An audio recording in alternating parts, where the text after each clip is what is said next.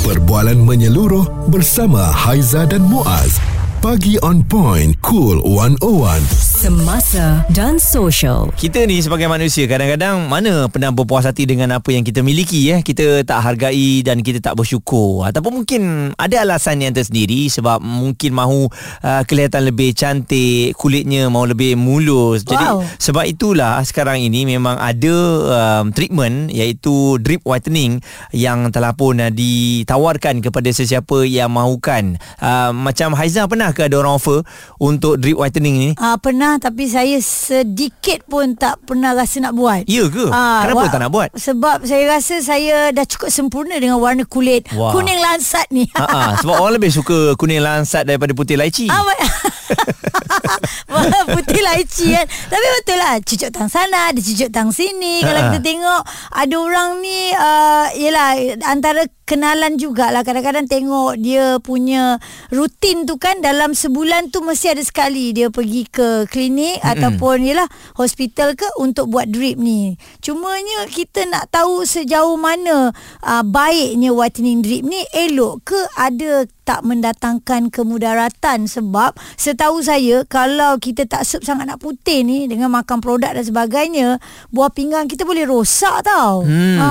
Dan selain daripada itu juga uh, walaupun ada yang kata eh jangan risau ni kita masuk vitamin C je. Hmm. Baguslah untuk badan kita. Hmm. Ada satu perkongsian uh, video pendek di TikTok yang mana wanita ini namanya Umi dia berkongsikan lah dia dah menyesal dah dah tak nak buat lagi benda ni dah insaf sebab dulu dia terlalu taksub nak jadi putih Aiza. Aha. Dan akhirnya dia terpaksa duduk di hospital selama 4 hari 3 malam untuk mendapatkan rawatan. Hmm. Ha jadi itulah dia kata perit betul dia kesan daripada drip whitening ini. Hmm. Makan jamu dan minum untuk kurus. Semua Yelah. itulah dibantai sekali sebenarnya Yelah. lawa. Kita faham uh, Dekat Malaysia ni eh Bukanlah nak kata apa Pengguna-pengguna kadang-kadang dia Nakkan keberkesanan yang terlalu cepat Kalau boleh Makan hari ni semalam dah putih Mm-mm. Semalam tau Wah, Bukan hari betul. ni putih Ha-ha. Maksudnya dia punya kelajuan Yang dia nak cantik tu Kalau boleh dalam masa 24 jam Dalam masa setengah jam dah nampak kesan Mana Tak boleh. boleh Benda-benda ni mana Benda yang cepat tu Sebenarnya Yang sangat boleh merosakkan badan kita Mm-mm. Dan diri kita Responsif menyeluruh tentang isu semasa dan sosial. Pagi on point bersama Haiza dan Muaz. Di Cool 101.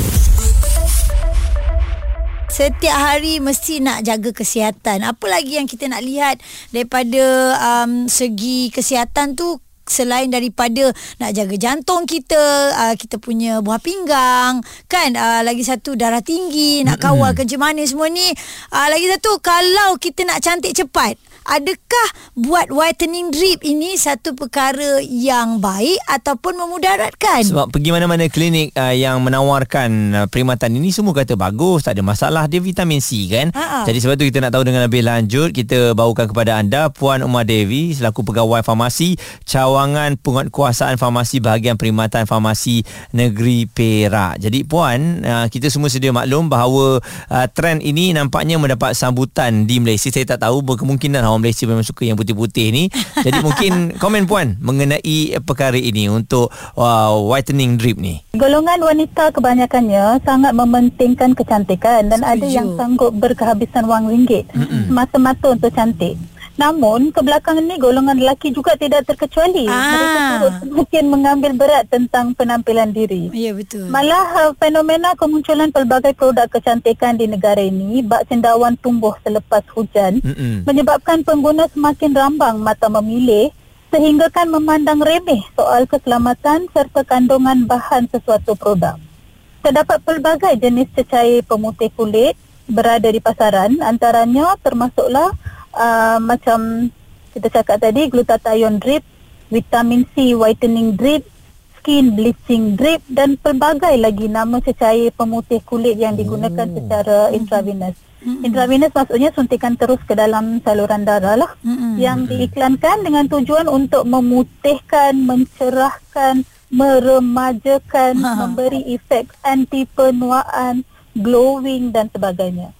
So, iklan yang menawarkan perkhidmatan suntikan whitening drip sebagai alternatif yang pantas bagi mendapatkan tona warna kulit yang lebih cerah turut meningkat.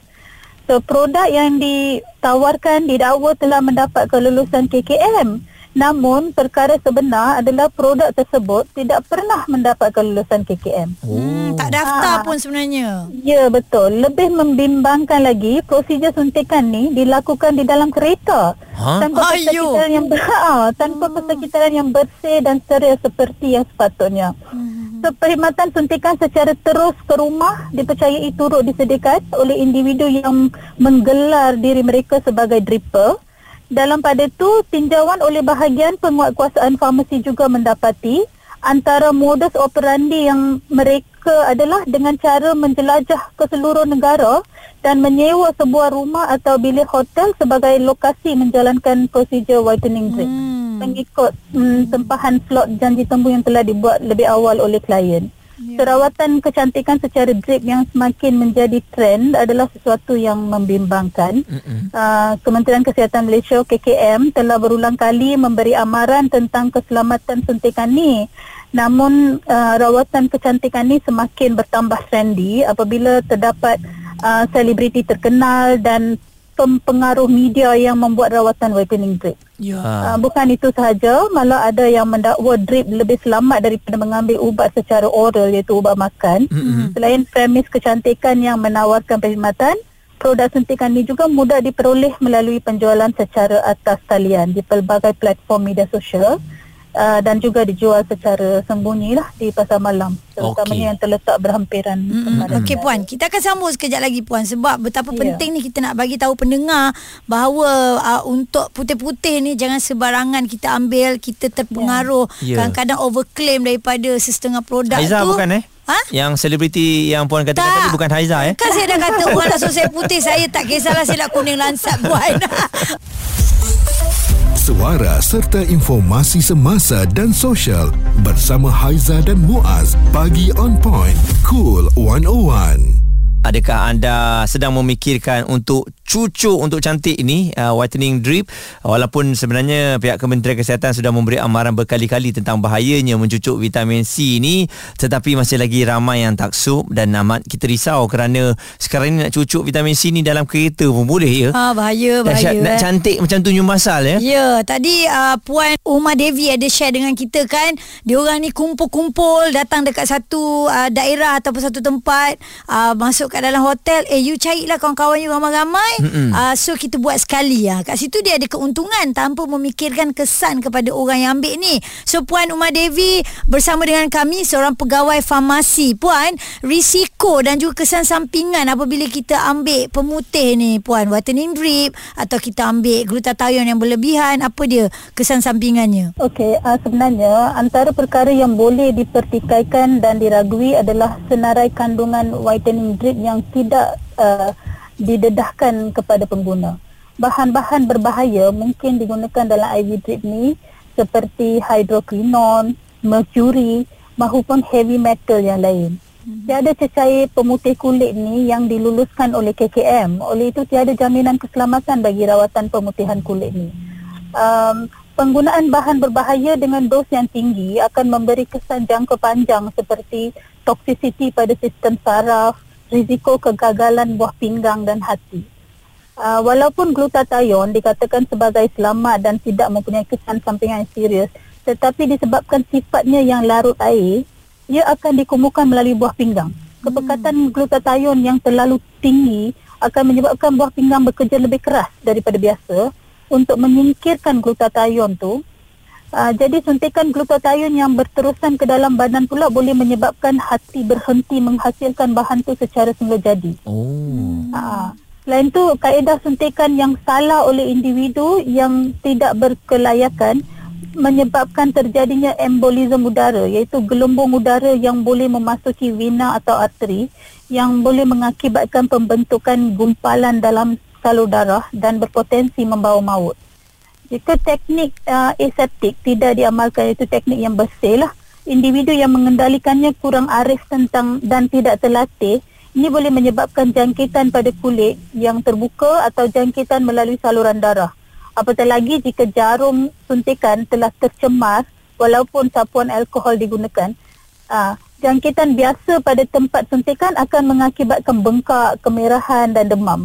Persekitaran yang tidak bersih semasa prosedur suntikan pula boleh menyebabkan jangkitan, jangkitan kuman dalam darah dan penularan penyakit berjangkit yang berbahaya seperti uh, HIV dan hepatitis B. Ya. Namun jika melibatkan keseluruhan aliran darah akan menyebabkan septisemia iaitu keracunan darah disebabkan komplikasi jangkitan dan boleh membahayakan nyawa. Hmm. Uh, salur darah juga berisiko menjadi keras kerana suntikan ni tidak akan kekal selamanya dan perlu kerap disuntik mengikut tempoh tertentu. Ya. Jadi saluran darah yang disuntik berkali-kali menyebabkan saluran darah berparut menjadi sempit dan berkemungkinan tidak boleh mengalir dengan baik sehingga perlunya mencari saluran darah yang lain. lah. Ya, baik Puan. Uh, berarti kan um, terlalu banyak sangat uh, dan bila kita berjumpa dengan orang yang bukan bertauliah, Hmm. ini boleh memberi kemudaratan kepada diri kita. Ya. eh. Uh, uh, Betul. betul. Dan puan, kalau orang yang ambil drip ni, dia dah putih.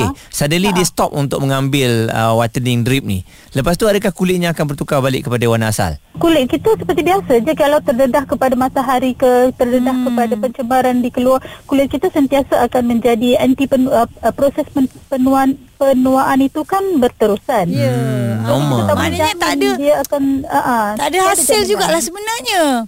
Ha dan dia punya putih tu kita tak pasti lagi Be- betapa banyak hasilnya kan. Kalau Ah. kalau putih tu pun dia tak berkekalan. Ah tu dia penerangan daripada Puan Umar Devi pegawai farmasi cawangan penguatkuasaan farmasi bahagian perkhidmatan farmasi negeri Perak. Kita harap kepada anda yang dah ada cita-cita sekarang ni cuma belum lagi nak menyuntik, ah ingat dia dia punya kemudaratan tu lebih banyak daripada nak cantik. Ah nak cantik nak pergi mana tu nak cantik sangat nak jadi supermodel. Betul sebab kulit ah. anda tu pun dah memang cantik Ya. kan ah, yang apa hitam manis ke kuning langsat ke dah cantik dah Allah jadikan kita semua dah ada masing-masing Ha-ha. punya kelebihan. Betul. Ha, tapi ni saya nak cakap sekali lagi bukan perempuan je tau. Ha-ha. Tadi puan pun sebutkan lelaki pun sama, lelaki metroseksual. Oh, ya. Ha, macam ah putih-putih ni kau Eh, putih eh. enjet ke kau putih betul ni? Come on lah Kita yang makan laci kan Putih natural